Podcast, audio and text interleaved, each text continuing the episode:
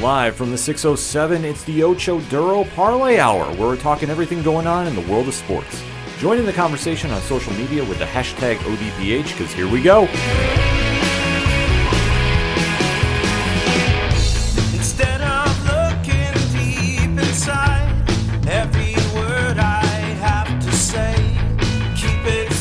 Welcome to an all-new edition of the O D P H Podcast.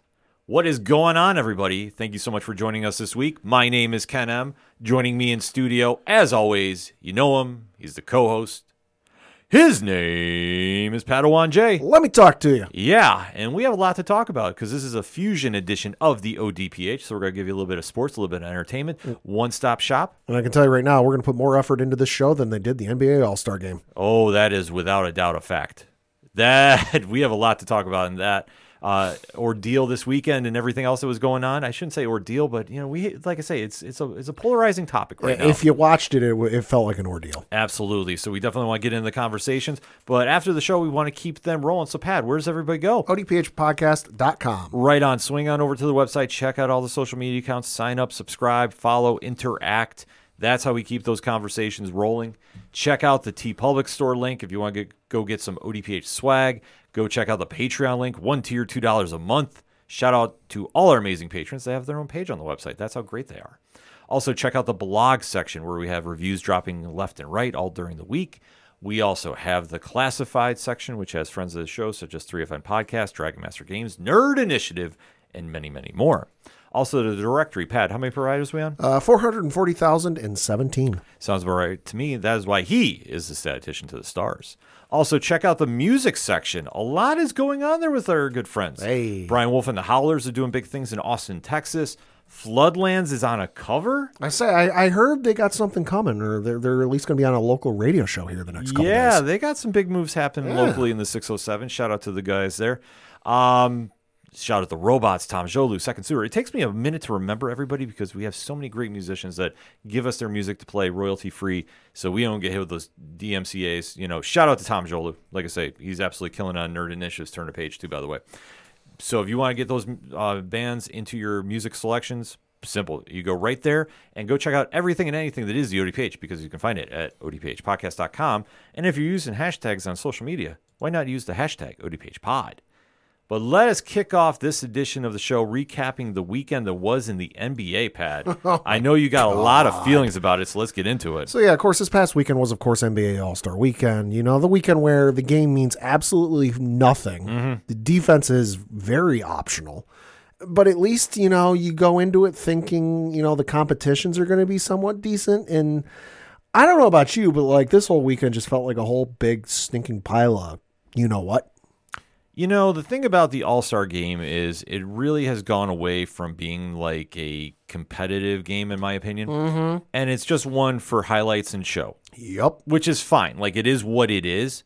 But to give it the prestige factor mm-hmm. of years past, I I just don't think it's there anymore. No, it's not. I mean, the, the skills competition is kind of hit or miss. It, mm. it, it depends on who's in it. I mean, you, you usually, most years, the three-point contest is can't-miss television. Oh, absolutely. The the skills competition, like, okay, it's there. You know, it doesn't really stir the drink for me. It doesn't move the needle. You know, to me, it's like, okay, you can dribble a ball. You can pass. You can, you know, do all of the basic skills of basketball effectively, or the in this case, the fastest, which mm-hmm. is like, I feel like that's a prerequisite for even playing in the N B A because high – there's a lot of guys who can dribble a ball better than I can, and I would not make an N B A team. Mm. So, like, the fact that, like, oh, you can do it the fastest, like, doesn't really move the needle for me. And then the dunk contest is so goddamn hit or miss, but this year was just especially bad. Well, the problem that they have with the skills competition during the weekend is the three-point competition always has stars involved. Uh-huh. One way or another, you'll have at least two or three stars involved. This year was, you know, very special with the challenge that went out mm-hmm. involving Steph Curry and Curry and uh, Sabrina Ionescu, yeah. which was separate from the actual three-point shooting contest, which was won by Damian Lillard. Right. But still, that had the buzz around it. Yeah. Unfortunately, the slam dunk competition has not drawn out the star power that it used to. Uh-huh. And I think a lot of that has to do with when we got to the point with Blake Griffin, and I'm not blaming him for this, by the way. Right, right. But with him jumping over a car. Which was uh, the hood of the car, not even like the tall section of the car. Right. But still, when we're doing over-the-top props like that. Sure. I think it takes away from the actual ability of dunking and, sure. and and the art of it. See, I don't mind certain props. I remember the one year Jalen Green, when he was with Boston, put a cupcake on the like very back of the rim, on like the wide, yeah. the wide portion, had the candle lit, and then he went up there, dunked it, and while he was in midair, blew the candle out. Yeah, that was fine. I was like, ah, that's awesome. Like, you know, the car thing, eh, over the top, but it, you got to remember too, and we should know too, that was also a Kia, which is the sponsor of the N B A, so right. you know, sponsorship and all that. Like, I, I get it, but like. The thing with the dunk contest, it's it's so hit or miss, and I get guys are afraid to embarrass themselves. In the moment, that's going to be a thing, and for like maybe a couple months, that's going to be a thing. But in like nine months to a year, most people aren't going to remember. I used to religiously watch the dunk contest. You know, the first one I remember watching was when Dwight Howard put the Superman shirt on, mm-hmm. and he put the cape on and all that. Like, there were plenty of misses in those dunks of guys failing to to get the dunk or the trick they were attempting to do because they had a set time limit, you know, and whatever else. Like, I know guys missed it. Do I remember how bad they were or something egregious? No. Like, so I think that's one thing the guys need to get, need to get over. You know, I, I, I don't have an issue with them bringing in the G League players. I think it's good exposure for those guys. Sure. Especially, you know, you, you got a great story like last year where Mac McClung came out of nowhere, won the whole thing, came back this year and won the whole thing. You know, I don't have an issue with, with including G League players in these competitions because I think that's good exposure for them and in, in a where they might be in a situation where otherwise, you know, they might not get exposure and they might not never get called up. You could have an opportunity where some guy playing for some G League team, you know, does the three point contest and, and really shows out and gets all the way to the finals and loses to, you know, pick your three point shooter, Klay Thompson, Steph Curry, Damian Lillard, like whoever. And loses to them, and, and and they might get an opportunity from one of the N B A teams going, hey, you know what? We need an extra bench guy to fill in and, and come off the bench and, and get us some points. Why don't we sign you to a contract and, and get you in and, and get you up there? So I don't have any issue with, with that. I don't know how you get the incentive for these guys to do the dunk contest because, I mean, let's face it. I agree with some of what Stephen A said on First Take on, I believe it was Monday, where I put, I put some of the blame on this on LeBron because you think of some of the great dunkers over the course of history. Mm-hmm. You know, even, even Dwight Howard, you know, a lot of dunks in that guy's career. Look up his stats. But like Kobe Bryant, Vince Carter, Doctor J, Michael Jordan, like they've all done dunk contests. You know, even Tracy McGrady did, did, did dunk contests back when he was playing. But LeBron, for as good as he is and as great as he is as a player, love him or hate him, he's still a great player. The fact he's, you know, twenty plus years in the N B A and he's now got the record for most starts in an N B A All-Star game, has not done the dunk contest is just wild to me. And I understand it from the aspect of like, oh, we might, you might get hurt, might get this way. Like, I understand it, but still, like, the fans are ultimately playing, ups, paying absurd prices for this game. I, there's a guy I know on TikTok, and he's also puts his stuff on Instagram. He puts full videos on YouTube where he basically goes to arenas and sees how long he can sit there, mm-hmm. and and how long before security will escort him out and whatever else. He I saw he came up on my Instagram reels the other day, and he was at the N B A All-Star game. This dude was in the last row of the arena, like whatever section, five hundred dollars. For the N B A All-Star game in like the nosebleed last row. Like he, he had his phone and he's pointing his phone in his face. He's like, yeah, let me just show you how far back I am. Like he showed the court and then he flipped the camera around and he, he could literally lean back and hit the wall. Like people are paying absurd prices for this. The least you could do is give him a show. You know, maybe you got to throw an incentive in there. Maybe, you know, cash, whatever it is, you know, a donation to the player's charity of choice, or if they have a foundation, you know, a donation to their foundation of one hundred thousand dollars, like whatever it is, you know, but you got to do something just because, or, or at the least take the next couple of years off with the dunk contest, just get rid of it because like it, it, it was cool to see McClung do it again, but it was also kind of boring because last year was exciting because he, like I said, came out of nowhere. I don't think anybody expected the dude from the G League to come up which for those who don't know, the N B A G League is their minor leagues. It's their triple A baseball. Mm. You know, last year, nobody expected it. This year, it's kind of like, okay, we know what you can do. We've seen your body of work. We, we at least expect you to do well. You know, I, I, I just don't know what you do, but it's, it's awful this past year. I just think that they're going to have to retool this somehow. Mm-hmm. And whether it's a challenge between, you know, rookies and G League, I mean, that sure. could be something. Sure. Um, it's tough to say, but that's the one area that for being an all-star weekend, you don't have star power. Sure. And it's very puzzling. Sure. So to see, which, I mean, nothing against Mac winning. I, I, no. want, to, I want to stress that. It's great, yeah. it's great exposure for him. I hope he does get picked up on a team. But at the same time, nobody was really tuning in. It kind of fell by the wayside. Yep. And that's a situation that if you're going to be putting this on in primetime television, uh-huh. we're living via nostalgia. We're not living via now. Yep. And that is the biggest problem with that competition. So I think what Adam Silver and the company involved are going to have to do is just really retool it. Yeah. If they want to make it a challenge thing, if they want to do the prize money goes to charity, however they however they want to spin it. Oh, yeah. They're going to have to really make a press for star power to be involved, because as the stars are showing up for the three-point competition. Oh, yeah. Like, you look at the who was on the three-point competition. Those were like the definition of, you know, a who's who of three-point shooters nowadays. Right. So if you have them, then why are, are we not having more players involved in the dunk competition? Right. That's the thing doing the optic test that just is not computing no matter how you want to spin mm-hmm. it. And then you get to the game itself, and I understand defense is optional. Holy shit. At least, at least in years past, it was fucking fourth quarter when they started playing defense. Right.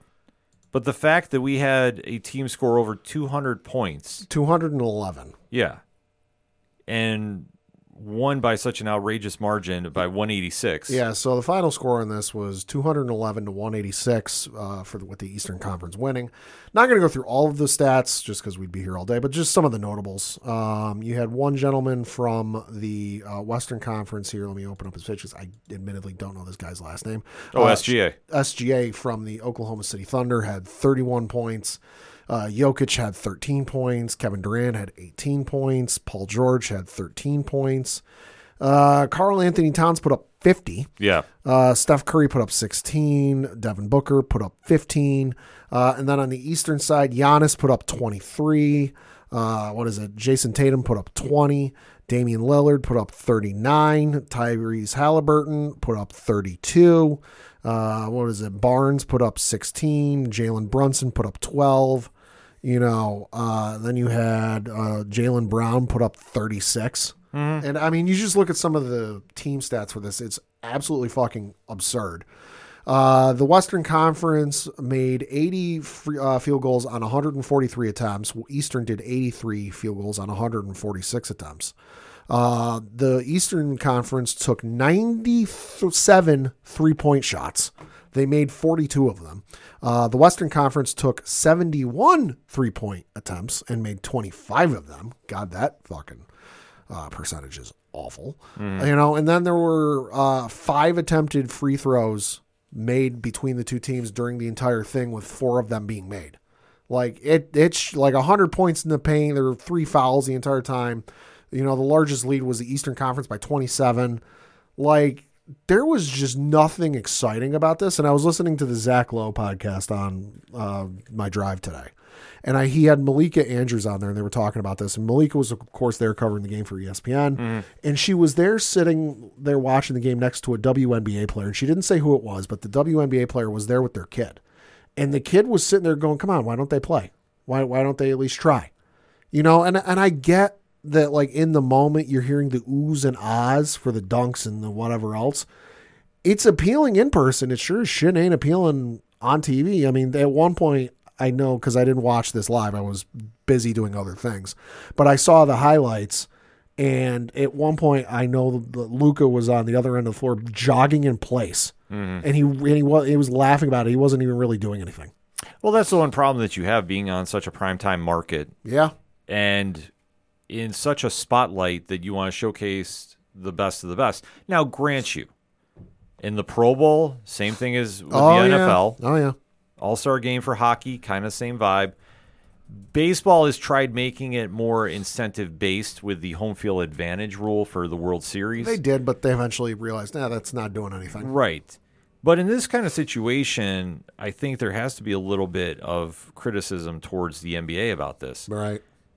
Because the fact that most of the highlights coming out of this game have been nobody's playing defense at all. Right, which is not a good look for the N B A if you're a casual. Mm-hmm. Just tuning in because, like, it's a Sunday, N F L's over, Major League Baseball isn't really getting going. You know, you may or may not be a hockey fan. If you are, your team might be off. If you're not, you're looking for something to watch.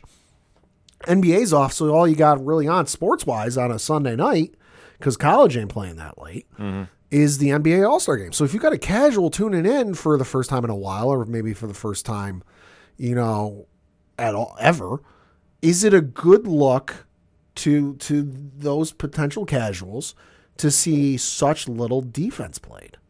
You know, and I know mm-hmm. that was one thing Zach Lowe brought, because, again, listen to Zach Lowe podcast, he brought up on his podcast, like, he was sitting there watching with some friends, and his wife was popping in every now and again, but he had people texting him that, like, aren't super diehard N B A fans. Yeah. You know, they'll watch a game here or there, but, like, they don't watch every game like he does because, hey, it's his job. You know, but they're like, wow, is this really like what the N B A is like these days with the defense? Like, is this how a regular game is played? And and obviously he told them, no, this is kind of like in its own separate universe. This isn't really how things are. But if you don't have that outlet, if you are somebody who, like, doesn't have a friend or doesn't really know anybody who's that into the N B A, and you sit there and you watch this, and unless, because let's be honest, you can't do this in real life unless you're playing the video game and you move some settings on the video game in a certain way. Mm. Are you really going to sit there and watch this and go, yeah, this is what I want to watch and spend my time watching over the next couple of weeks and months? Yeah, that's the problem that you have. And I think that, the like I touched upon, the highlights that you're seeing coming out of this is no defense. Uh-huh. The biggest one you're seeing is Jokic and uh, Doncic yeah. coming down the ball, not even dribbling, just passing to each other back and forth with nobody yep. even contesting it. Yep. And I understand this is supposed to be for entertainment purposes. I get it. Oh, yeah. No, I do too. But the big takeaway that you're hearing on a lot of media accounts, not just saying sports media. Right. In general. Right. Is this is the current state of the N B A question. Right. And I know that everyone's like, oh, well, it did great in the ratings, which is true. S I dot com, S I dot com, which didn't realize they were still operating given current news. Mm. Uh, they, S I dot com's got an article, quote, the N B A announced Tuesday that eleven point six million unique viewers tuned into Sunday's night matchup at Gainbridge Fieldhouse in Indianapolis. Average viewership over the course of the game was five point five million. Both of those numbers were at least fourteen percent higher than last year, close quote. So, like, that's all great and all, but, like, watching this, if you're a casual or you're watching the All-Star game for the first time, are you really expecting people to tune in and watch that again? Because admittedly, I don't really watch the N B A All- All-Star Game. I'll tune into the skills competition, yeah. usually based on who's who's there and who's participating. But the All-Star Game, I don't give two flying fucks about, mm-hmm. just because I know it's it's a nothing game. I would tune in if they would take it seriously. Like those stories we always hear about the Dream Team practices back in the day mm-hmm. and the legendary matchups that Michael Jordan go up on, on that like we've heard about for like thirty, forty years, whatever it is at this point, but we've never seen because there's not video of it. And I'm not saying any of these guys are on like the N B A Dream Team's level, but, but just for argument's sake, you know, th- that's the kind of matchups we, we dream about and we hear about and we love to see. And the All-Star Game is that opportunity for those matchups, because uh, let's uh, let's be honest, I like the East versus West matchup. I I I got why they did the teams and they did the drafting thing, but eh, too convoluted. You know, kind of lost its luster after the first year, in my opinion. Mm. You know, but that's this is where you can get those opportunities. Where in one of his last year, I think it might have been his last year, LeBron on Kobe. LeBron, yeah. LeBron guarding Kobe and LeBron taking it about as fucking serious as you could, because they never got that finals matchup. We never got that like highest level, highest tension matchup those two could have. That's the kind of shit I, if like, if I knew these guys were going to take it seriously, I'd fucking tune in from the start.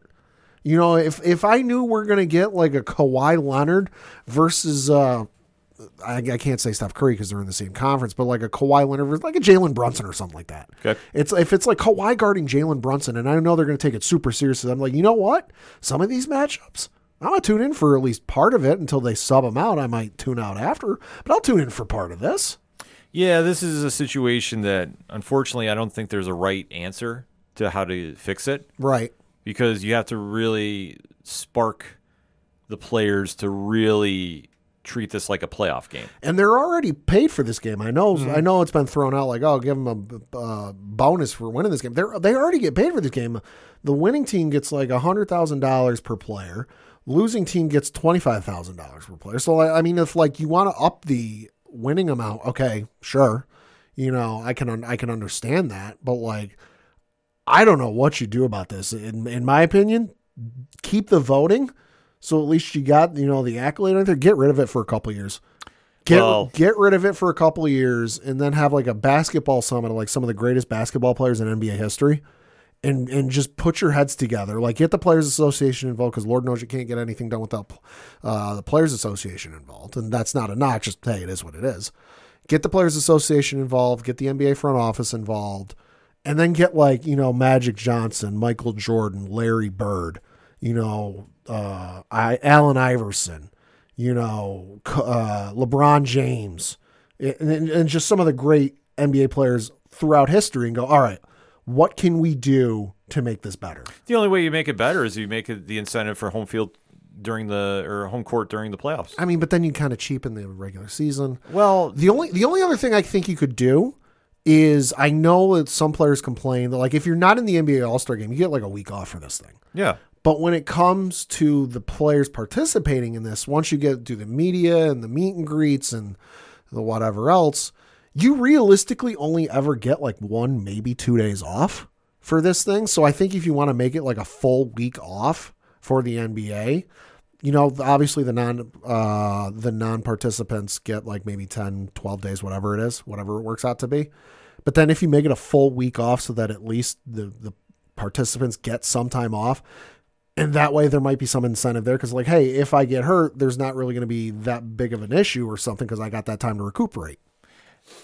Uh, I don't think they would do it because it's too much money involved. Yeah. That's the problem because you're, we're talking a business. Yeah, that's true. I think the only way the message is going to get sent there is if it's really impacting the bottom line.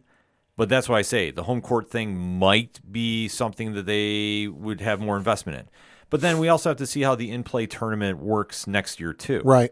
Because after that whole, you know, quote-unquote new car smell goes away. Yeah. You know, I mean, because they played and they balled out for the in-season tournament. Right. But, but but then again, half a million dollars per player was on the line. Right. So unless they want to try doing something like that for the All-Star game, that's going to be a question that's yeah. above my pay grade. So yeah. I don't know. Because I think the only thing that they can do is if there's enough fan I don't want to say outcry because uh-huh. I think that's too strong. Yeah. But if there's enough fans that are very mad about it and the ratings start going down, I think next year the ratings are definitely going to go down. Well, you you would think, but we have to we have to wait and see because and, the only thing that could be the saving grace next year is if LeBron goes on his farewell tour. That's true, and that will be huge. That well, number let's will make be one, big. Let's make one thing clear.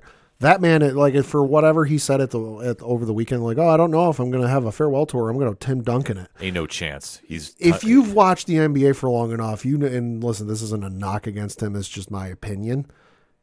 If you've watched the N B A long enough and you and you know kind of how LeBron operates, there's no fucking chance in hell he's pulling a Tim Duncan. There's no chance. I there's was gonna say. No shot. He's taking that farewell tour. Oh, absolutely. No, there's no chance he's going to skip it. In fact, that'll be the, the story next season. Because I don't doubt next year's is last year. I know he's maintained for years. He wants to play with his son on the N B A, according to some stuff I've read. Mm-hmm. Might not be able to hang around long enough for that.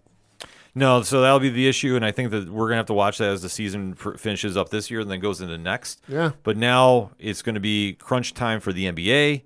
A lot of storylines for the teams moving forward. Brooklyn's a mess. Brooklyn is a mess. They fired ah. they fired their head coach. Like the day after the All-Star game. Yep, Jacques Vaughn is gone. And, I mean, what is going on in Milwaukee? That's a big oh. question mark. Are the Knicks going to make a move with all the draft picks they have? Are, the, are they a star away? Like, what, like there's so many storylines right now. Like, that's what the focus should be on. J J Redick versus Austin Rivers. Yeah, that was another thing, too. I was avoiding that whole mess because, yeah. That's a mess. But this is where we should be talking about the games and the matchups and what's going to happen with the season moving forward. Because even with Oklahoma City still in the mix there oh, yeah. and the Minnesota, Clippers as well. Minnesota's the number one seed in the West. Mm-hmm. Like there's a lot of crazy things that should be coming out. But this is what's kind of looming over the N B A right now, is the lackluster performance at the N B A All-Star Game. So O D P H Society, we put this in your hands. How do you fix this problem? Hit us up on that hashtag, hashtag O D P H Pod. Did you watch the All-Star Game, and what was your thoughts on it? Were you happy with the performance you saw? Do you think they should be playing a little tougher defense, so to speak, and make this a real competitive game? What is your thoughts on this? We definitely want to have that conversation, and how is your team faring going into the latter half of the season? Hit us up. Let us know. We're going to take a quick break. We'll be right back. Do you like comic books? What about movies and T V shows?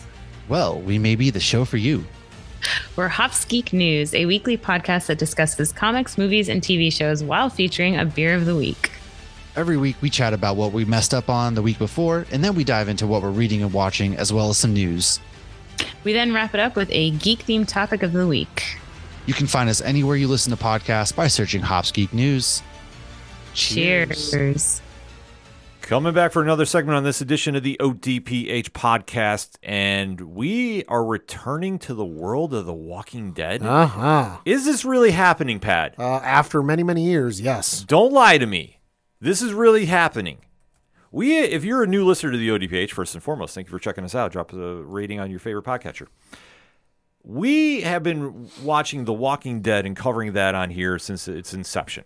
Well, roundabouts, yeah. I mean, obviously, since we got going with the entertainment edition yes, of the show. Yes, so, yeah, yes. I mean, seven years now we've been going to be doing this. Yep. And we have followed Rick Grimes and company through the zombie apocalyptic world. Religiously. And, religiously. And we have been hearing rumors ever since he decided to leave the show uh-huh. about this movie that was going to come out. And we have been hearing bits and pieces throughout the years. Then Michonne was added, uh-huh. and then it was going to go from a movie into a series, and there has been so much talk over the years. We finally received a trailer, uh-huh. and debuting this Sunday on A M C T V, February twenty-fifth, twenty twenty-four, we now have The Walking Dead, The Ones Who Live. Uh-huh. So, Pad, let us break this down. Uh-huh. Uh, so, yeah, like you said, this is premiering February twenty-fifth on A M C. Also going to be on A M C Plus, so whatever date it is for that, check your A M C Plus subscription if you have that. But, yeah, it's it's Rick Grimes, Andrew Lincoln returning to play the role, a role we have not seen him in since uh, season nine, which was quite a few years ago. Mm-hmm. Uh, and also returning to reprise her role as uh, Michonne, as Denai Guerrera, uh, who left the show uh, in season ten, specifically episode thirteen. So it's been a hot minute since we saw those folks, uh, because just looking at the IMDb page, uh, season nine, for those of you who don't remember, was back in twenty eighteen. Started in uh, uh, October twenty eighteen in the season, but I know he was out of there before this. The season ended in March of twenty nineteen, so it's been a few years since that. Uh, and then for Denai Guerrera, last episode we saw her in was aired on March twenty-second of two thousand twenty. So it's it's been, let's just round numbers, five, uh, four and five years, you know, five and four years respectively, since we've seen these characters on screen. Show has then since ended, although, hey. Has it really? You know, they, they've left the door open that they could come back and do more seasons if they want to down the line. Right. Obviously, the uh, the the Daryl show is still going. That's got season two coming here soon. Mm-hmm. Uh, you had the Maggie and Negan show in New York take place. I think that already came out. Yep. I, I haven't seen it, but, you know, I'll get around to it at some point. But this is the first, you know, the latest one in the in the spinoff of the mainline series, where, let's be honest, at least in my opinion, you know, some of the fan favorite characters, because I listen, I know the one instance in internet culture, the least I can think of, where if blank dies, we riot. Mm-hmm. The only time I believe, and I know you agree with me, the only time we believe that'll actually happen is is if Daryl Dixon ever gets killed off in anything The Walking Dead. The, yeah. f- the fan base is rabid for Norman Reedus, and, and deservedly so. He's a good dude. Uh, but no, the fan favorite characters, Andrew Lincoln as Rick Grimes and Denai Guerrera returning as Rick and Michonne, that for me, the show kind of took a dip after Rick left. Mm-hmm. You know, it kind of lost its focus. It lost its luster, if you will. And to see them coming back and, and potentially uh, finishing off the character stories, it's going to be interesting to see. Ever since this story came out via Image Comics in October of twenty oh three, uh-huh. the Robert Kirkman, Tony Moore, and Charlie Adlard story of Rick Grimes surviving in the zombie apocalypse has taken many twists and turns. finally ended his publication in twenty nineteen. So, or, so definitely, it's had its fair share of stories. Yep. And to see it spin off like it has with Fear of the Walking Dead, which I've always said on the show, uh, in the latter portions of their of their run, has been very good, even overtaking the flagship show. Last season, my opinion, mm, yeah, kind of decided to take some risks, and I don't think they paid off. Then we also had the teenage spin-off show for two seasons, Worlds, yeah. Worlds Apart, I believe. Uh, that, that or Worlds Beyond, something like that. Yeah. yeah. And you can tell by her voice that we're at this stage about Walking Dead fatigue, because we've reached a point with this story that the spin-offs have not exactly been home runs. Yeah, to, to put it mildly. I mean, we had, what, Tales of the Walking Dead? Tales of the Walking Dead, yeah, which was yeah, hit or miss. Very hit or miss. And then, like we said, the teenage show. Which, which I think you and I collectively gave, like, maybe, I think I only gave it one episode, and I couldn't. I'm like, no, I'm, you gave it, I think, maybe two. Mm-hmm. You you gave it slightly more, but yeah, no, we, we just couldn't. Yeah, I mean, it was just, yeah, with Worlds Beyond, it just, I couldn't. Like, it just, it really lost my focus. Yeah. And then with Fear of the Walking Dead, like I say, that really kind of gave me some hope, like, okay, maybe we can go in some different directions. Right. But to see now everything coming back full circle, because let's face it, The Walking Dead is Rick Grimes. Yep.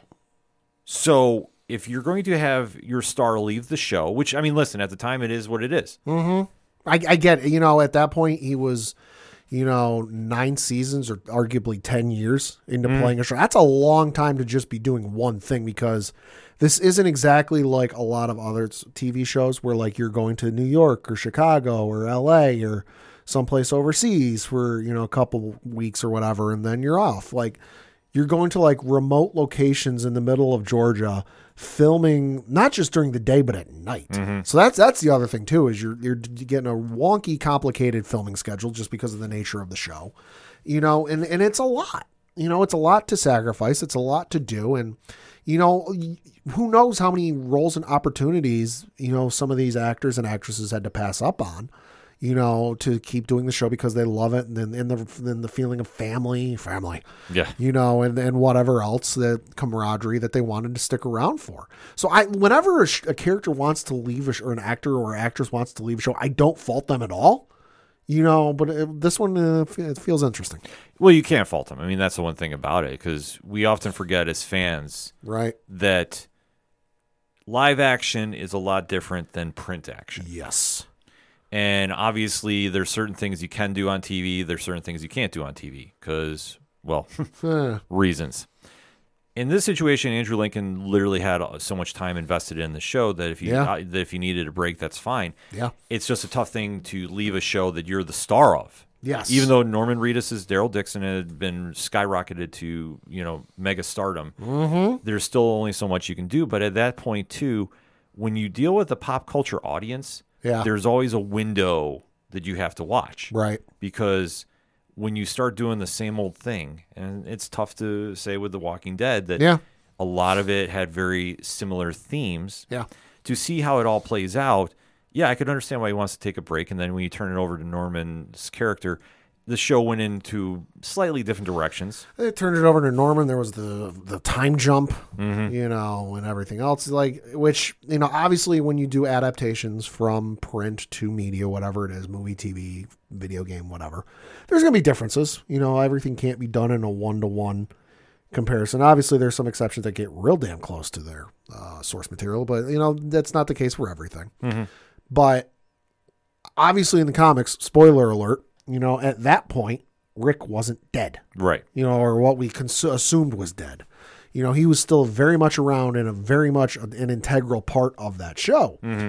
So when you're trying to follow at least the framework of the source material, obviously the cogs and inner workings had changed a little bit, given what the story had done and how it had developed over the years. You know, you got to adjust, and and they ad- I feel like they adjusted, and I feel like they pivoted in a way that kind of made sense, but at the same time felt like it took them a little while to figure out what they wanted to do. Well, I think that's the situation that you have, because obviously we know that Rick was written off the show, that the C R M, the Civil Republic Army, uh-huh. or military, I should say, rather, yeah. picked him up in the helicopter and yep. took him away, and Michonne went to go chase him because she still felt that he was alive after that bridge explosion that yeah. had happened. So they did give himself an out, so they wanted to come back to the character because obviously Rick deserves the end of his story. Oh, yeah. And I think that he wanted to do it on his own terms, so to speak. Yeah. Because obviously in the comic, his character succumbs to an ultimate demise, right? In a, you know, a very dramatic fashion that ties into the end of the series. Sure. So to see now Rick returning in this manner, I think this kind of gives maybe a new, like I say, a new breath of fresh air uh-huh. to the franchise. Because let's face it, Rick and Michonne are two of the most popular characters of this entire franchise when it was in its big run. Oh yeah, it was the biggest show on T V. To come back to it, I think there's a lot of high expectations involved. Right. But I think the time off might have actually been good than bad. Right. I am just more in shock that this thing is actually really happening. We have a premiere date. Right. And we're actually going to have episodes to cover because I believe it's only three episodes. That's what the I M D B page is, is currently showing. Well, because originally, like I said, it was talking about being a movie. So if they split right. it up in that way, right. well, that and makes I, sense. I was trying to dig up the information of like when they actually announced this thing. But the only thing I can remember, and this is... you know, five-year-old information or whatever it is. Yeah, five-year-old information at this point. Uh, but they announced the movie, if I'm not mistaken, on the episode of Talking Dead right after Rick Grimes, quote-unquote, died, mm-hmm. where there was the whole bridge sequence and, and he looked like he was gone and whatever else. That if memory serves, Scott Gimple was on that episode of Talking Dead with Chris Hardwick and whoever else was on there. And at that point, he announced, oh, well, Rick's not done yet. We're going to do a series of movies with him. And they were going to release them theatrically. Yeah, it, when that was originally announced, and then things happened, plans changed, and then it was turned into, oh, well, we're going to do a T V series, and six episodes was thrown about, an entire season was thrown about, but now it's looking like it's only three episodes. Well, like I say, I think because they split up the movie, whatever yeah. they're going to do. Which we've seen how that works in the past, looking at you and humans. Yeah, so there is a lot of high risk, high reward with this. Yeah, yeah, yeah. But I think for the fan base that's looking for something to get excited about with this, this might be it. This, I think, is his last shot, to be honest with you. Yeah. I think the problem that you have now is they've tried doing the spinoffs. Yeah. Some have been good, some have been bad. I mean, Worlds Beyond, I think we've all agreed Whoa. numerous times in this segment that it's probably the worst one they've done. Yeah. Just did not connect on any which way, shape, or form. Yeah. Teen, teens in the zombie apocalypse doesn't really work. Interesting concept. Did not work in execution. Mm-hmm. Dead City is the one with Maggie and yes, Negan. Yes. And that one, obviously knowing how their characters are, yeah. surprising that it's what it is. At least that one, I haven't heard too much negative or positive. It's been okay. Like, we haven't done this. I might do this for a Patreon episode, but it's been just okay. Like, it, there's not, like, the wow factor there. Sure. The Daryl Dixon one, I think, is slightly better, but it's also very... I don't want to say cliche, but it's, uh-huh. it's it's very, in my eyes, they're not really doing anything out of the ordinary there. Uh, according to Rotten Tomatoes, uh, on the Tomato Meter, the critic score, uh, out of fifty-four reviews, it has an eighty percent. And on the audience score, with over two hundred fifty plus ratings, it has an audience score of seventy-eight percent for season one of Walking Dead, Dead City. Okay. So mostly favorable. Well, I think it's mostly favorable because there's popular characters. That's true. And I think that that's where, tying it back to this show, I think this is where we have the biggest chance for a win for The Walking Dead. Mm-hmm. Because obviously two of your biggest stars are returning. Yeah. There is an unclosed story here. Yeah. And I think the fan base that had been tuned off is definitely going to show up for this. Uh-huh. The biggest question is, what's the pop culture audience going to do? Right. That's the biggest X factor in the entire equation.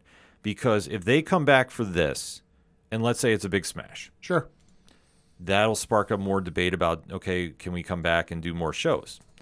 If this doesn't work for whatever reason... So they might have to do a reset on things. And I'm not talking reset the whole show, but they might have to figure out, all right, what do we do? Well, I think that's the situation that we're now seeing with Marvel to kind of make a good comparison here. Mm-hmm. There's something to be said about oversaturation and fatigue. Yeah. And when a show is hot and you have spin-offs coming left and right, yeah, it can be a good or bad thing depending on what it is. Albeit, though, The Walking Dead has had at least six spin-offs. Uh, you've got the mainline show. Yep. Then you've got Fear the Walking Dead. And yep. I'm looking up the various Rotten Tomato scores, but you've got this one coming with Rick and Michonne. Right. You've got the Daryl Dixon show. Mm-hmm. You've got The City. And then you've got uh, Tales of the Walking Dead. Yeah, six. And Worlds Beyond.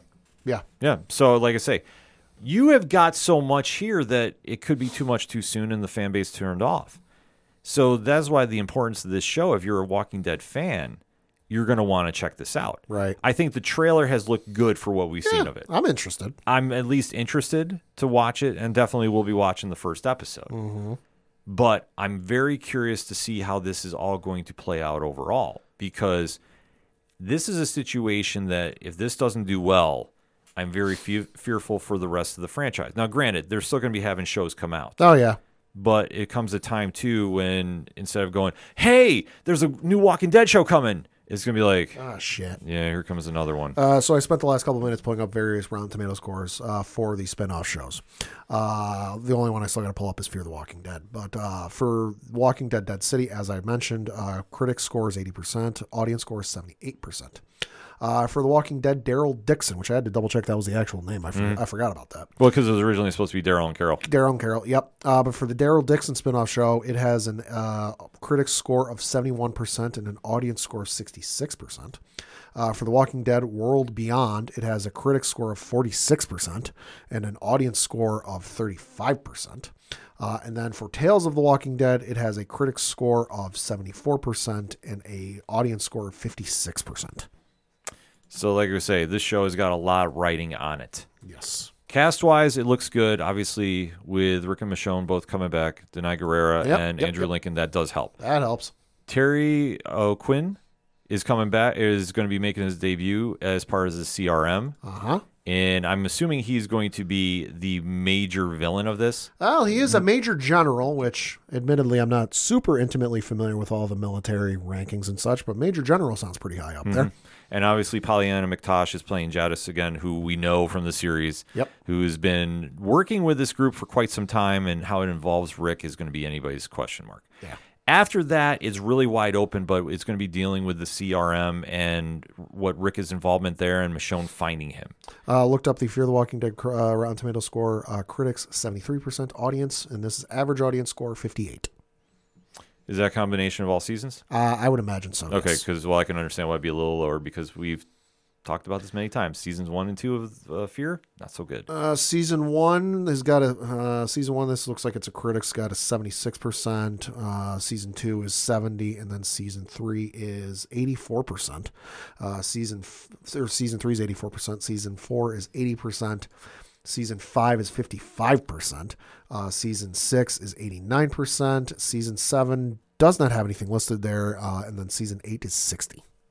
Makes sense about the eighty-nine, because that was the anthology series, if right. I'm not mistaken. So that being said, we are returning to the world of The Walking Dead. Pad, what is your thoughts on this? I'm excited, just because, you know, so it's nothing against, you know, Daryl and, and the other characters from The Walking Dead, but the show for me was really about Rick Grimes. You know, it's how it started. It was it was him and Shane riding in the car, sitting there, and he gets shot, and he wakes up, you know, after being unconscious for, I don't even know if they ever said, but unconscious for a period of time in the hospital, and shit has hit the fan in the absolute worst way possible. You know, it's the it's the pilot of a T V series I've seen more times than probably anything else on television. Clone Wars might be the only thing that beats it. I've seen the first episode more of than Walking Dead. But, like, once the show left, I still watched it and I still enjoyed it to a certain level, but it, I didn't enjoy it to the same level I did when Andrew Lincoln was there. Mm. To, so to see Andrew Lincoln come back and play the character, maybe one more time, who knows? We'll have to wait and see how this plays out and see what the future holds, because, you know, as we say, never say never. I'm excited for it. I'm excited to see where they go. I'm excited to see excited to see how this happens, because it's been a while since we've seen him. It's been a while since they've touched on that story, at least for the casuals and, and even for the semi-diehards like myself. You know, it's been a while since we've seen that storyline, so it's going to be interesting to see how they get back into it. It's only three episodes, so there's not a lot of time for fluff. There's not a lot of time for filler, so I feel like it's going to be crazy, you-know-what-to-the-wall action. It's what they need to do, and I think for this franchise, this is hit or miss. This is make or break, however you want to define the stakes. Yep. Stakes are very high, because obviously the fans have been waiting for this with Andrew Lincoln and Denai Guerrera to finally return to these roles. Yeah. Terry O'Quinn is going to make a great villain. He's Locke from Lost. Yeah. So this will be an interesting dynamic between the three. And then we just really need to give the fans something to really sink their teeth into with this. If this turns into a letdown, I think this will be very catastrophic, in my opinion, for it, the franchise moving forward. It's definitely going to be a hit for the franchise, because this was a franchise that once upon a time, when the show was on Sunday nights, going head-to-head with Sunday Night Football, could often match or exceed the ratings Sunday Night Football did on national television. Yeah. Because for our overseas listeners, you don't need some sort of special cable package to get Sunday Night Football here in the States. It's on regular cable. You need, you know, you need to have at least some sort of cable package to get A M C here in the States. So the fact that it was able to meet and sometimes exceed Sunday Night Football says a lot about the franchise. Mm-hmm. There, there are high expectations with this. The fans got high expectations, and understandably so, and hopefully they can meet them. Yeah, so it's going to be a real interesting vibe. Sunday night, February twenty-fifth, nine p.m. Eastern Standard Time on A M C. We will be recapping that first episode next week, but in the meantime, hit us up on that hashtag, hashtag ODPagePod. What is your thoughts about the return of Rick and Michonne to the world of television? Because we're going to be talking about The Walking Dead, The Ones Who Live. What's your thoughts? Excited? Not excited? Let's have that chat, shall we? We're going to take a quick break. We'll be right back. Hi, guys. This is Mac Room. I'm the writer of Inferno Red, and you're listening to the O D P H podcast. Coming back for another segment on this edition of the O D P H podcast, and we have to recap a wild weekend in the U F C. Oh, holy shit. Yeah, the U F C put on a fantastic card this weekend. Yeah. One generating a lot of headlines. And, Pat, which one was that? That was U F C two ninety-eight taking place from the Honda Center in Anaheim, California, as part of what we found out on Monday, T K O Takeover. Yeah, there's a lot of stuff going on with that, and especially we're not going to be addressing a lot going on in the land of pro wrestling, but Michael Chandler showing up on Yo. Monday Night Raw, calling Holy out shit. Conor McGregor has been making the rounds. If they start doing that more often, and even vice versa, I'm all for it. Well, you know, we've talked about it was possibly going to be happening in just what manner. We did not know, but they definitely are trying to draw up some attention to the U F C, because obviously after this event, we've been talking about the road to U F C three hundred. Uh, I And I just had a thought. Go because I mentioned the vice versa. Can you imagine if we're at like U F C three hundred or whatever it is? Because U F C three hundred, is that before or after Mania? Let's look. Oh, it's after Mania. Uh, well, anyways.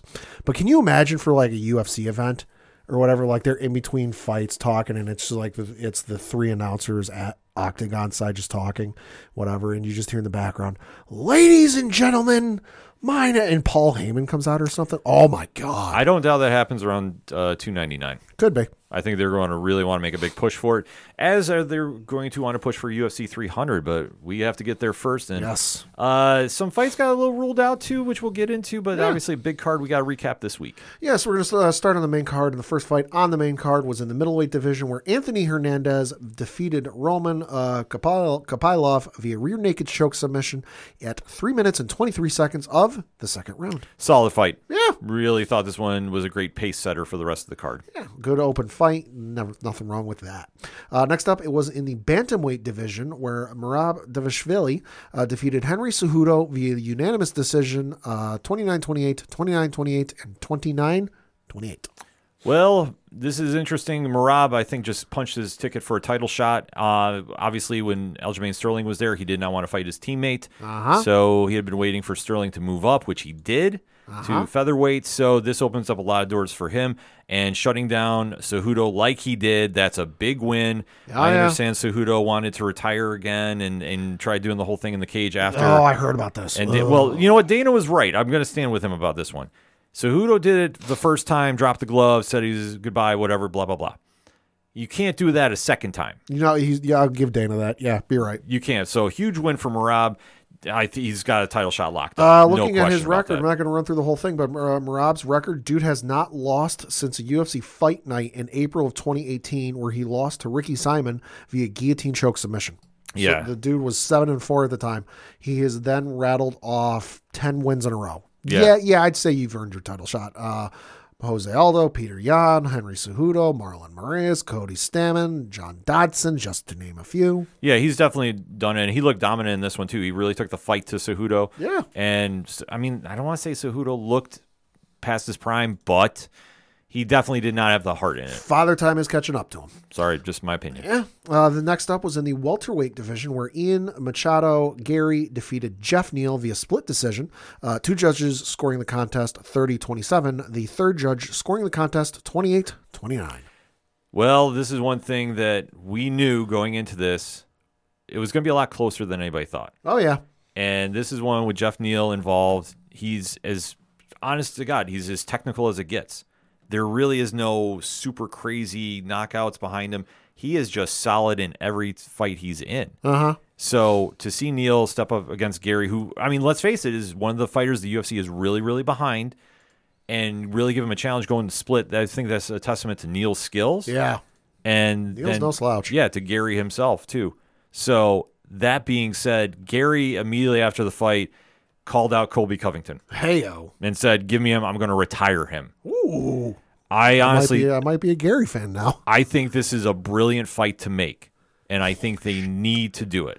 Uh, Ian uh, Ian Machado Gary, undefeated uh, in his professional fight record. fourteen wins, no losses. seven wins by knockout, one by submission, six by decision. Holy fuck. Yeah, he's no joke. Like, he's he's very, very good, and this was a great test for him with Neal, because I think yeah. Neal, along with, like, Neil Magny, does not get enough credit. Like, they're very solid fighters. Right. They don't do the crazy trash talk. They just yeah. get in there and they go. Yeah.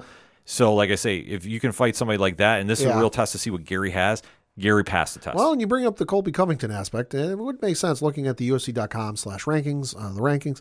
Uh, they have been updated, uh, and Ian Machado Gary moved up four positions. He's now in the number six position. Uh, right ahead of him in the number five position, Colby Covington. Make it happen. So, I mean, if you follow the logical progression of rankings, which who the fuck does these days? Hi, looking at you, Tony Khan.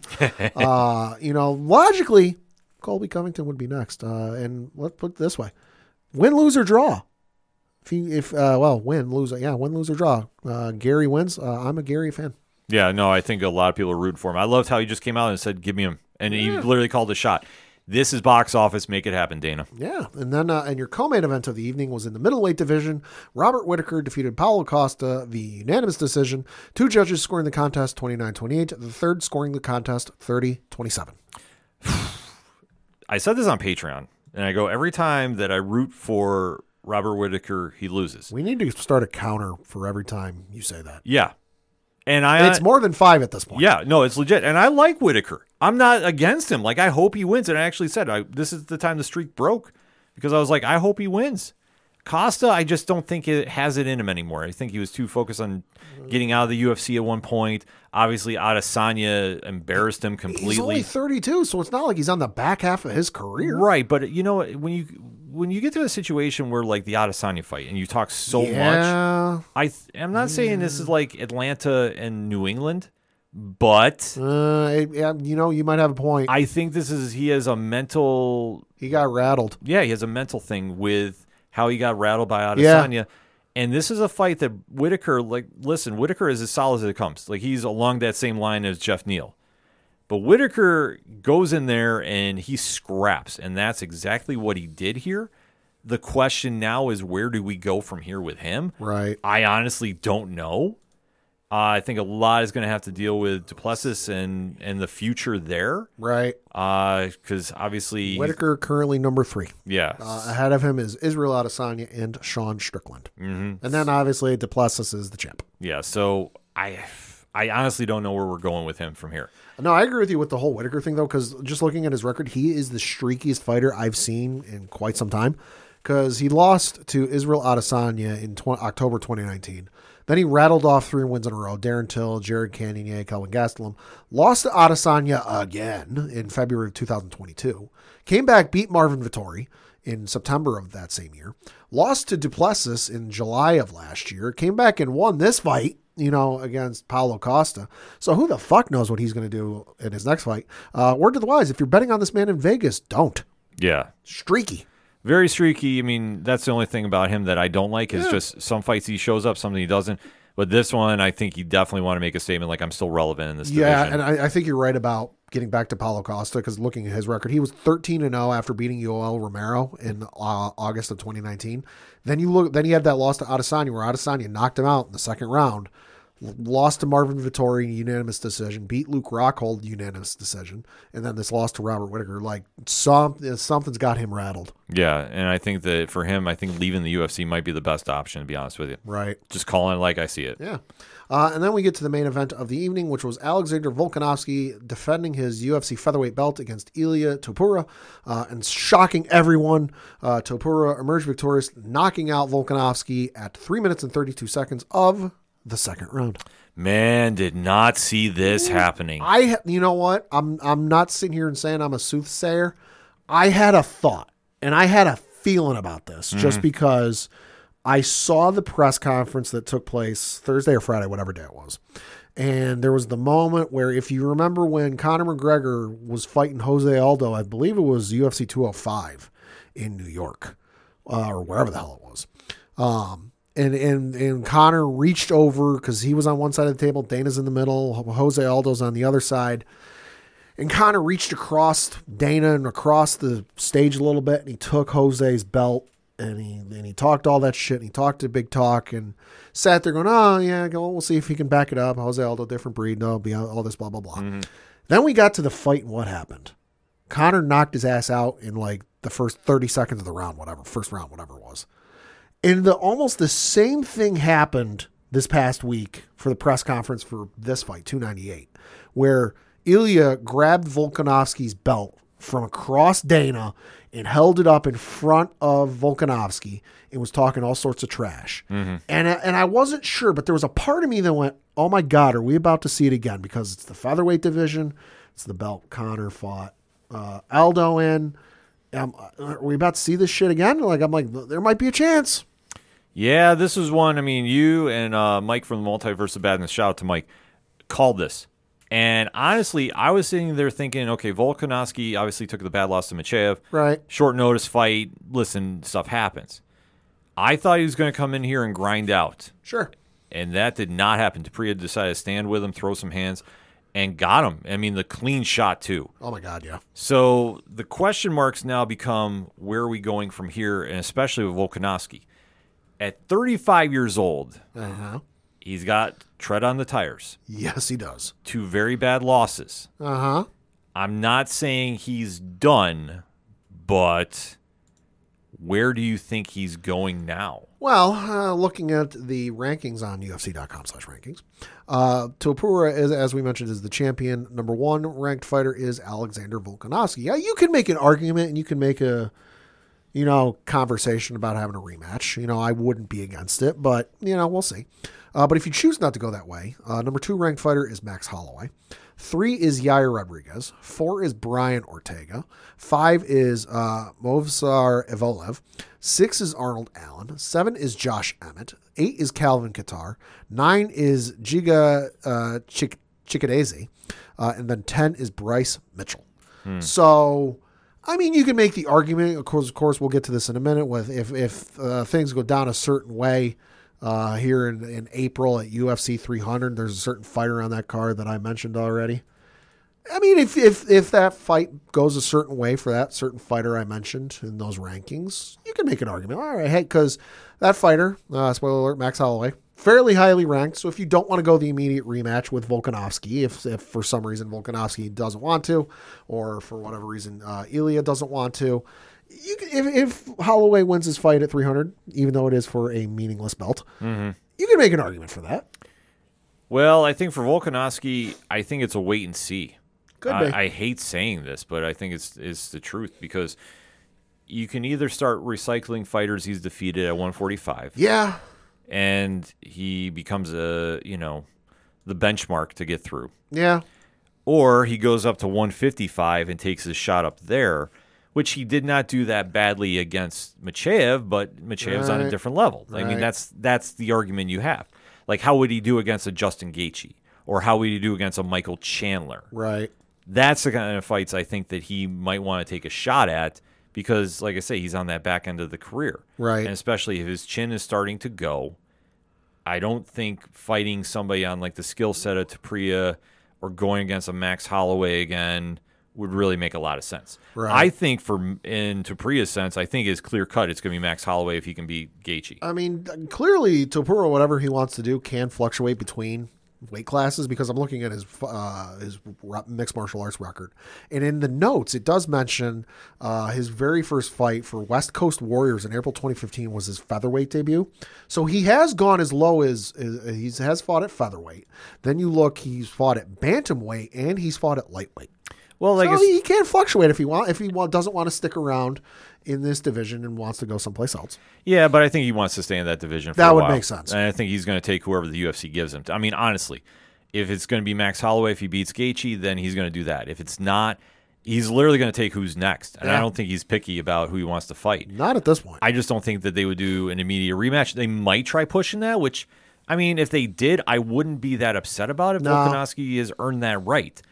I just don't think they're going to because especially no. if you get beat in that manner. Right. It, it's not like there was anything ticky-tacky, yeah. real close. If it would have gone another way, you know, outcome would have been different. Yeah. There, like, there's nothing controversial. Like, there's nothing controversial behind it where it's like, oh, my God, you need to run it back. Yeah, exactly. So that's the problem the U F C has now with this matchup. And I think for for Volkanovski, like, it, it's a shame to say, and I didn't think I was going to be saying it, but now, you know, he's in limbo. Yeah. And I think he's got to wait to see about how some some fights shake out that he's going to be just taking the scraps. And that's such a disservice to say to him for such a great career. But unfortunately, that's the state of the game right now. Fuck it. Go up a weight class. Fight Islam.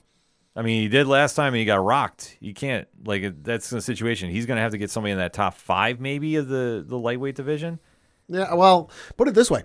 Uh, we mentioned about Michael Chandler showing up on Monday Night Raw and calling out Conor McGregor. If for whatever reason Conor McGregor decides not to fight, could always fight Chandler. That's what I say. Like that might be Chandler's a, five. Yeah, it just depends on when Conor is ready to fight. But, but even Tapria called out Conor.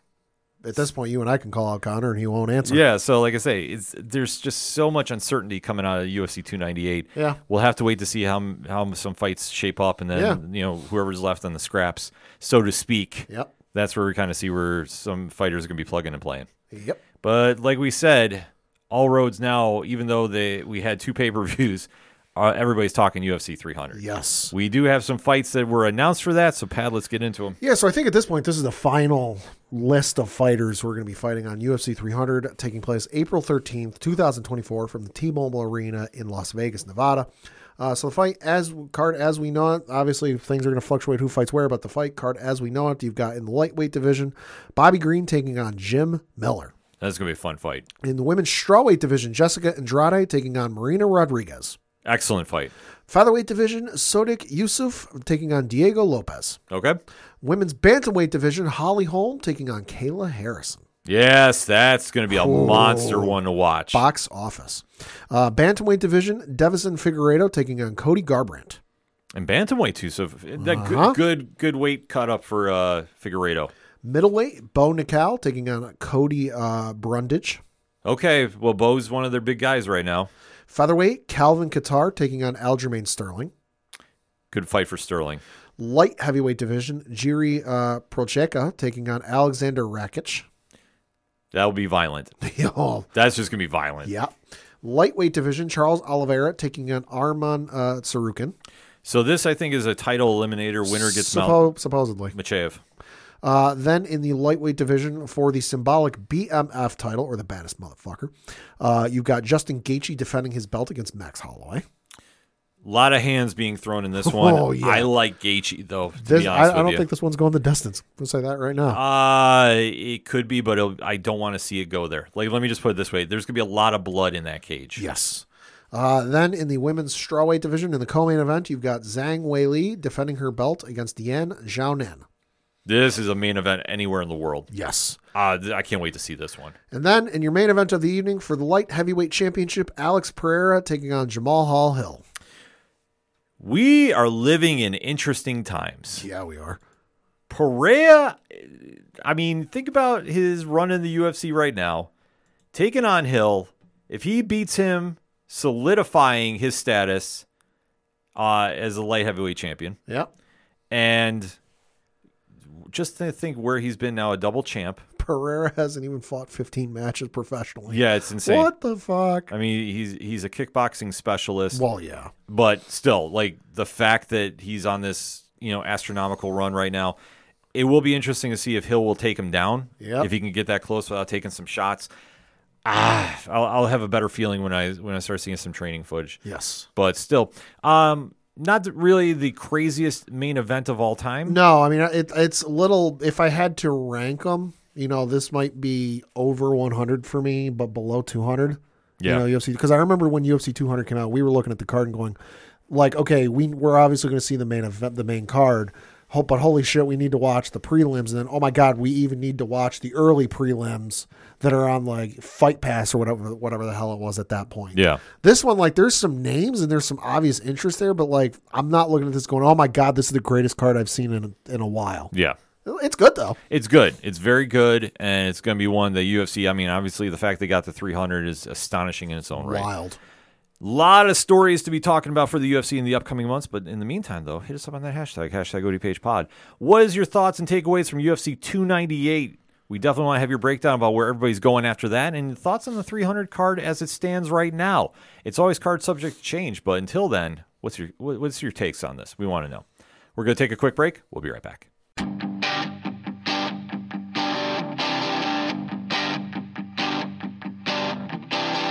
This is Tom from Tom Jolu. This is Matt from Sideroom Sounds. And you're listening to O D P H Podcast.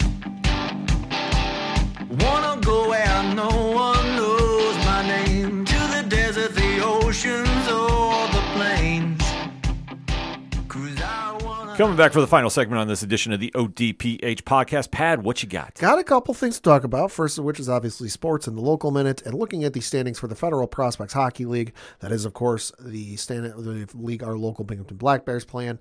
Another week, Binghamton still in first place. Let's go. Uh, through thirty-six games played, they have a record of uh, twenty-four regulation regulation wins, excuse me, five losses, six losses in overtime, no overtime wins, and one shootout win. Uh, they have eighty points. Uh, they are ahead of Motor City in second place with sixty-five points, Danbury in third place with fifty-five points, Elmira in fourth place with forty-three points, and Watertown in last place with thirty-eight points. So I would say pretty commanding lead, all things considered. I'd say so. Uh, and looking at their schedule from this past week, they had a whole host of games this past week. Uh, Friday, February ninth, they were on the road playing the Motor City Rockers, where they won by the final score of seven to five. Came back Saturday against those same Motor City Rockers on the road. Lost this time by the final score of three to one. Came back Sunday on the road playing the Elmira River Sharks. Uh, lost by the final score of six to three. Shook off the losing streak, though. Came back on Wednesday, February fourteenth, uh, against the Elmira River Sharks. ten to two. Jesus. Defense and goaltending optional, clearly. Uh, looking ahead to their schedule, they have this upcoming week. Couple of games this weekend. Uh, they are at home for two of them. Friday, February twenty-third, seven o'clock Eastern, they are at home against the Watertown Wolves. Back home Saturday on February twenty-fourth at seven o'clock Eastern to take on those same Watertown Wolves. Then they're on the road Sunday, February twenty-fifth at three p.m. Eastern, taking on the Danbury Hat Tricks. And then it's going to be a little bit of a break, so if you want to catch them, catch them this weekend, because they will not be home again until Friday, March fifteenth. So about a little two-week uh, two-week road, road trip, road trip, if you will. Uh, so for more tickets, information, all that good stuff, Binghamton Black Bears dot com. Now we got to talk a little bit of baseball, although nothing current baseball, a little baseball history. Okay. Uh, because this year, for those of you who've been watching baseball long enough, may or may not remember, uh, marks the, and sorry, Montreal fans, marks the twentieth anniversary of the Montreal Expos leaving Montreal wow. and traveling to Washington. Uh, so reading from an article on Variety dot com, it says, quote, Netflix has picked up an untitled documentary about the Montreal Expos and the events surrounding the Major League Baseball team's departure in two thousand four. The doc, which the streamer has confirmed exclusively to Variety, reps Netflix's next original project out of Canada. The doc is the first greenlit under Netflix's new creative partnership with Montreal-based Attraction. Netflix signed a first-look deal with Attraction last November for French-language film projects to be developed and produced by the company. Jean-Francois Poisson will direct the untitled baseball doc. Marie-Christine Pouliot, Attraction's head producer, documentary, and Richard Spear, president of Attraction, will executive produce. According to Netflix, the film explores the setbacks that led to the departure of the Expos from Montreal and how the loss of an M L B team in Montreal continues to spark debate twenty years later. Some of those setbacks included feed disputes between the city and Expos owner Jeffrey Loria over a new stadium, the firing of beloved longtime manager Felipe Alou, and historic switcheroo in which Loria brought the Miami Marlins Uh, my Marlins owner John Henry bought the Boston Red Sox, and the M L B purchased the Expos. After several more twists, the Expos officially became the Washington Nationals in two thousand five and moved to D C, close quote. I am super interested in this just because I know it's a touchy subject for those in Montreal, but just I've never really heard, outside of what's been reported on T V and in the newscasts and whatever else during the day, I've never kind of heard the behind-the-scenes stuff, so I'm interested to learn about this. Yeah, this is definitely going to be something to watch. Yeah. twenty years, man. twenty years. Oh. Yeah. This is going to be something definitely fans of, even if you're outside of baseball, this is going to be yeah. something to really get into because, I mean, obviously Montreal Expo is one of the best yes. you know, uh, logos of all time. Oh, my God, yeah. And before we get into this next uh, segment, we actually have somebody jumping in. Dare I say, is he off the cuff? What do you mean coming at you live and direct straight from the beautiful O D P H studios in the six oh seven? Tis I, off the cuff, Tom. Thank you so very much for having me. All right, so Tom is going to be joining us. Grab a chair, sit down, my friend, because we are going to be talking about a big movie casting announcement that just went uh-huh. down. So, Pad, why don't we get into it? This is the one we've been waiting for, and these sons of bitches decided to drop it to us on a random Wednesday in the month of February. Out of the blue, it, it was like ten in the morning, I think it was. Yeah. It was super it was super random. And it was on nothing but a social media post. No mm-hmm. fanfare, nothing really do about it. I love it. that. It was just out of the blue. But Marvel Studios announced it's Fantastic Four. Yes. Uh, so reading from an article on Variety dot com, quote, the superhero quartet, the first characters created by Marvel for Marvel Comics by Stan Lee and Jack Kirby, will be portrayed by Pedro Pascal as Reed Richards, uh, a k a. Mister Fantastic, Vanessa Kirby as Sue Storm, a k a. the Invisible Woman, Joseph Quinn as Johnny Storm, a k a. the Human Torch, and Ebon Moss uh, Breakich as Ben Grimm, a k a. the Thing. As part of the casting announcement, Disney has swapped the release dates of the Fantastic Four, now set for July twenty-fifth, twenty twenty-five, and Thunderbolts, now set for May second, twenty twenty-five. Those are two of four Marvel tentpoles currently set to open in twenty twenty-five, along with Captain America, Brave New World in February, and Blade in November. Four Marvel films are also scheduled for twenty twenty-six, including Avengers, The Kang Dynasty. Uh, that's a ramp up from twenty twenty-four. Marvel only has Deadpool and Wolverine for theaters on July twenty-sixth. Close quote. Tom, your thoughts since you're just joining us in. Oh, wow. Pedro Pascal is Mister Fantastic. Like, we didn't freaking see it coming. Who are the other two people? I don't care. The Thing, the ever-loving blue-eyed Thing, the kid from Yancey Street, is the perfect typecasting I have seen Marvel do in a very, very freaking long time. And I cannot tell you, I am so excited for this. I literally was hooting and hollering. This was the day after I found out that my car was totaled. And only because of that good news, I was scampering through my living room, through my kitchen. Seriously. Having little girl yee hee woo-hoos. I'm not kidding. Yes, chef. Pad? I don't know. I'm excited for this. I'm interested to see kind of where they go. I love the vibe that we're kind of getting from the poster they put out. It's got like a sixties vibe to it, you know, late, maybe late fifties, something very, to that. Very Norman Rockwell. Yeah, yeah. I love it. I'm excited to see it, and uh, it's good to finally get this out of the way. I am so excited about this. Pedro Pascal is perfect for this role. I know everybody wanted John Krasinski, but listen, Pedro Pascal will knock this out of the park in his sleep. Vanessa Kirby, who you know from the Hobbs and Shaw film. Oh, yeah. I think is vastly underrated. I think she's going to step her game up and really give Sue Storm the proper justice because uh, I'm super excited to see her finally on screen. Joseph Quinn, we know from Stranger Things. He better come out in one scene for Metallica. That's all I'm putting out there. But I love the casting there. And, of course, if you've seen The Bear, you know Ben Grimm is in safe hands. Oh, I am absolutely super stoked about this. We don't need to announce a Doom casting. I don't care right now. I think he won't be the major part of the, the, the movie at this stage. We'll get an, um, you know, maybe a mention. Could but, be. But I don't think we're going to get him. I'm just going to be interesting to see how they jump from nineteen sixties to present time because you know that's going to happen. Well, I would time say travel. Mole Man would be a good one. Like, let, let's just seriously throw it back to, like, the first Fantastic Four. Like, let's go for it. Yeah. You know, why we have such big expectations, all of us, you know, Marvel nerd fans. Why not, you know, do something a little bit more low-key and see what they can do with it? Yeah, yeah. No, fully agree, and you know what? I don't mind them juggling around the schedule either. No, neither do I. It makes perfect sense. This is your this is your real franchise right here. So go ahead. Yeah. Uh, then we had a trailer drop today for a movie. I when they announced it, I was like, oh fuck yes. And then they announced the cast, and I was like, ooh, maybe not. But then I'm like, you know what? I'll, I'll withhold, hold, uh, withhold judgment until I see the trailer. Trailer came out for Borderlands, of course, the movie based on the video game from the folks over at Gearbox and two K. And I got to say, I'm at least a little optimistic about this because the trailer, admittedly, looks good. I was, you know, playing uh, the movie's going to be directed by Eli Roth, uh, but you've got Kevin Hart playing Roland, Jamie Lee Curtis playing Tannis, Jack Black playing Ca- uh, Claptrap, Ariana Greenblatt playing Tiny Tina, uh, Kate Blanchett is Lilith, uh, Gina Gershon is Moxie. You know, and it's based on the video game name um, franchise of the same name. And I and I got to admit, when they announced this, I was like, like I said, fuck yes. And then they announced Kevin Hart's in this. And I'm like, ooh, they're going to go for hard comedy, aren't they?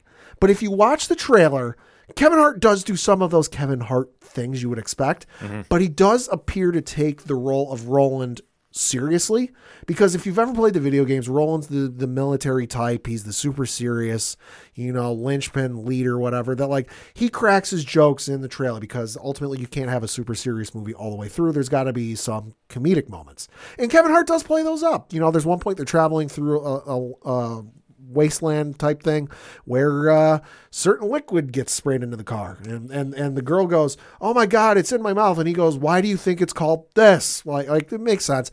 I'm I'm excited for this. I will say, if you can catch Marcus in the trailer, holy shit, kudos to the costume team, because the actor they got playing Marcus, gentleman named Benjamin Byron Davis, oh my god, they did such a good job of making him look like Marcus from the video game. This this looks like it could be good. I'm optimistic. It actually interests me to to play the game. You know, it's it's a lot of people, you know, know I prefer games that have a really good story. Mm-hmm. And Borderlands, to me, is one of those games that, you know, is more, hey, let's do online, let's do one v one, two v two, squads up. So this actually gives me the opportunity to, like, well, let me understand the mythos, let me understand the lore, let me go back and, you know, up my PlayStation Plus account and see what free games I can get out of it, just so I have some semblance. Uh, with the cast, I'm interested. I must agree. Uh, Kevin Hart, a lot of people know I am not a huge fan. He knows how to play one line. Um, uh-huh.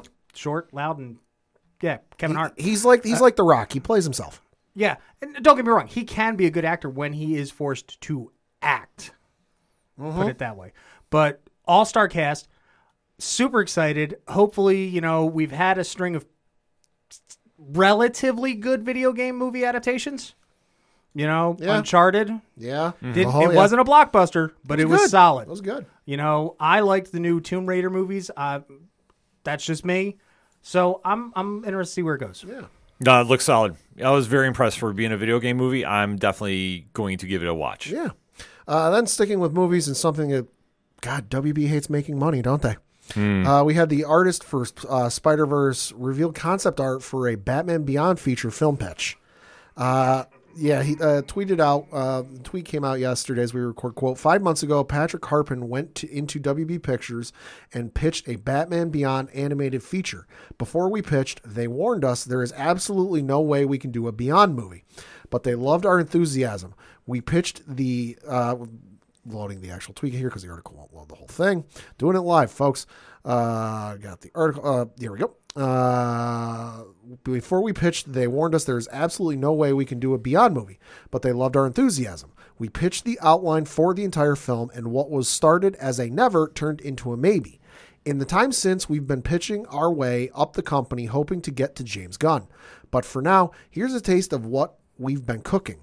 Uh, like and share if you want to see a Batman Beyond animated animated feature in theaters. And I gotta say, the the concept art they included, fucking give it to me. Yeah. Oh my god, this looks incredible. One word, shway. Yeah. It is shway. Yes, it is. It's very shway. Oh my god. W B hates making money. Yeah, they just crashed the mode. Yeah, I, I, I, we're not behind a Patreon wall. I can't really say my thoughts right now. Mm-hmm. Uh, then, uh, in more streaming news, uh, we got a release date for Umbrella Academy Season four. Yay. Yes. Yeah, Season four uh, coming, uh, the final season coming on Thursday, August eighth.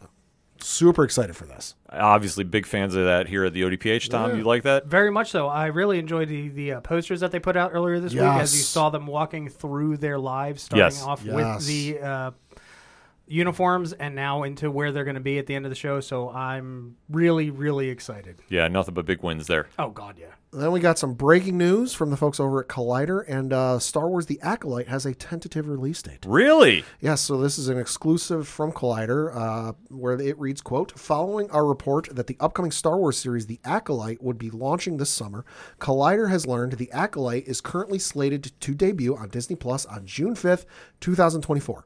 Disney's representatives did not deny or confirm our reporting when reached for comment.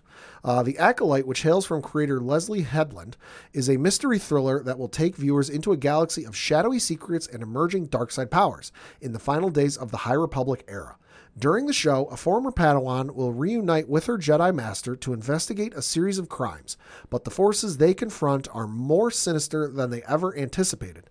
The show will be set one hundred years before the events of the Star Wars prequel trilogy, a time which is known as the High Republic, close quote. Definitely exciting news Super there. Super excited for that. Pads and I could probably go bouncing back and forth who could be in there, especially just one hundred years before this, the normal trilogy. So, well, Yoda's about the only one I can confirm. Yeah. Mm. Yeah, so you got to figure Yoda. Do it. Just do it. Then, go to the dark side. They have cookies. Yes. yes. Uh, then in some surprising video game news that was announced today that I don't think anybody saw coming, coming March fourteenth, uh, Star Wars Battlefront Classic Collection. Hmm. Yeah, well, so reading from the article on Star Wars dot com, quote, grab your gear and your controller, soldiers. It's time to return to the battlefront.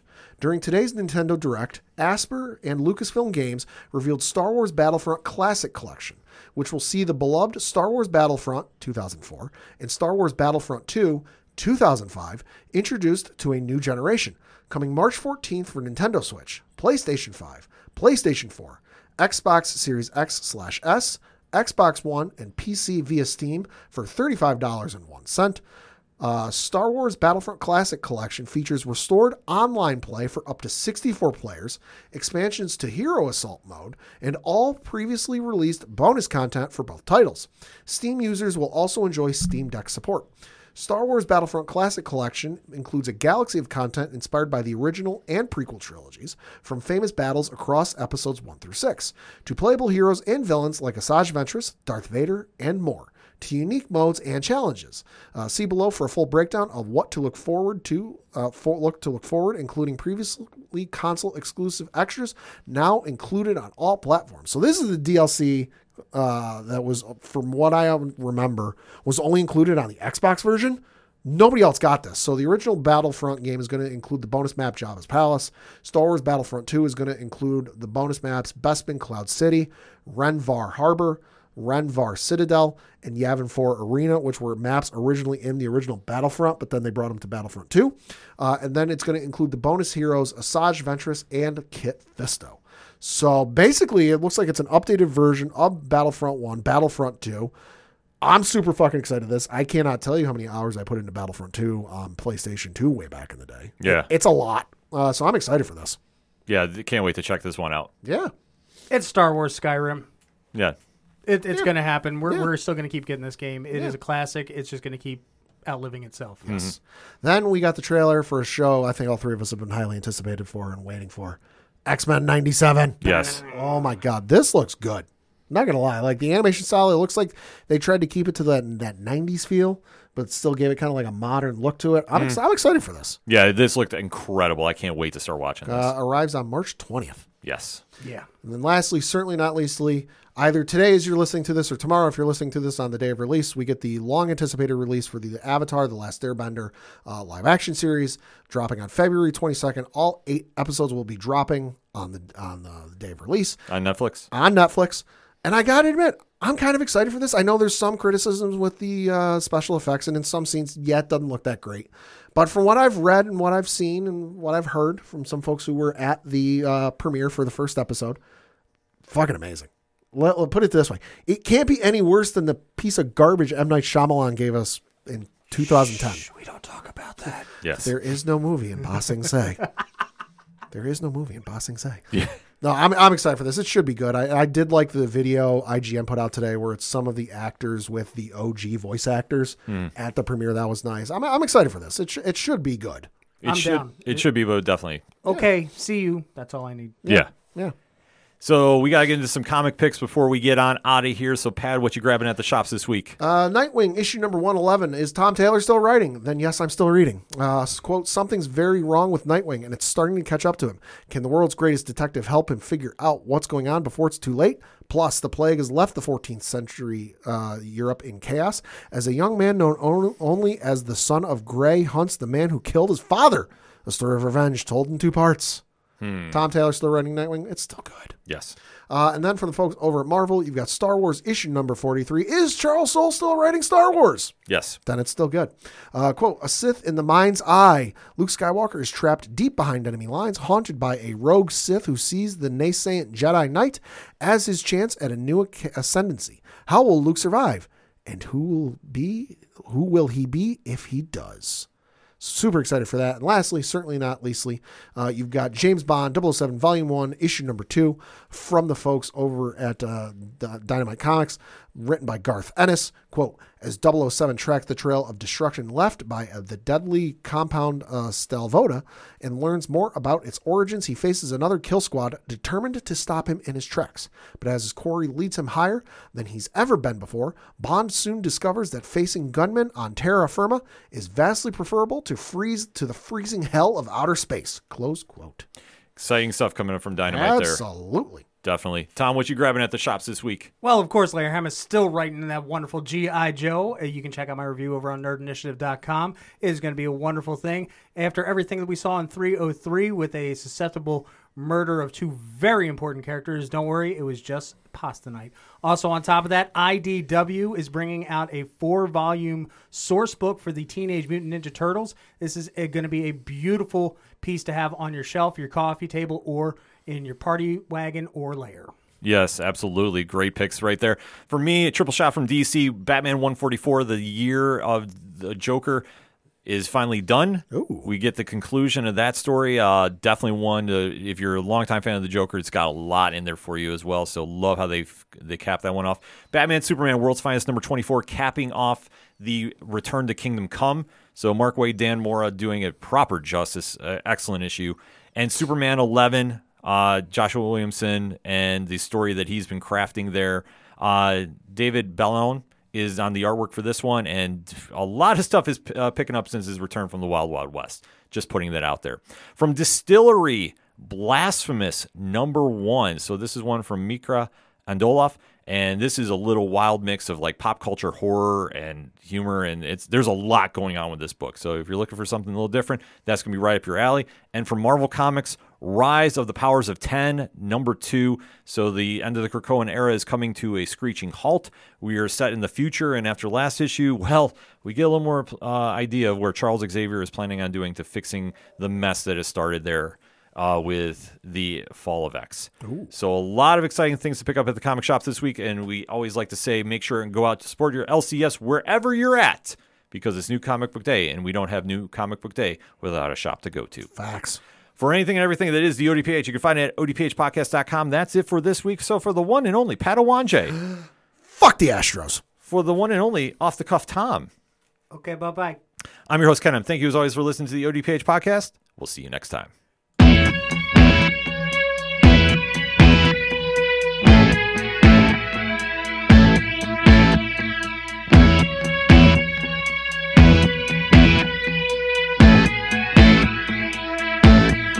It's such waste of time, swiping left and swiping right on people you could know. Cause anyone who's worth a damn be worth way more than a picture could ever show. You could find the right light, find the right angle, and never find your soul. And it can feel like a losing battle, and this plot is full of holes. This modern way of finding love just makes me feel so alone. And I can't be the only one sick of staring at my phone. So look up, talk to me, a better way to spend our energy. Just look up, talk to me, we don't have to blow them all. time fable. Everyone has just one true love. All I know is you're across this table, and you're all I'm thinking of. So look up, talk to me, a better way to spend our energy. Just look up, talk to me, we don't have to float alone on the open sea.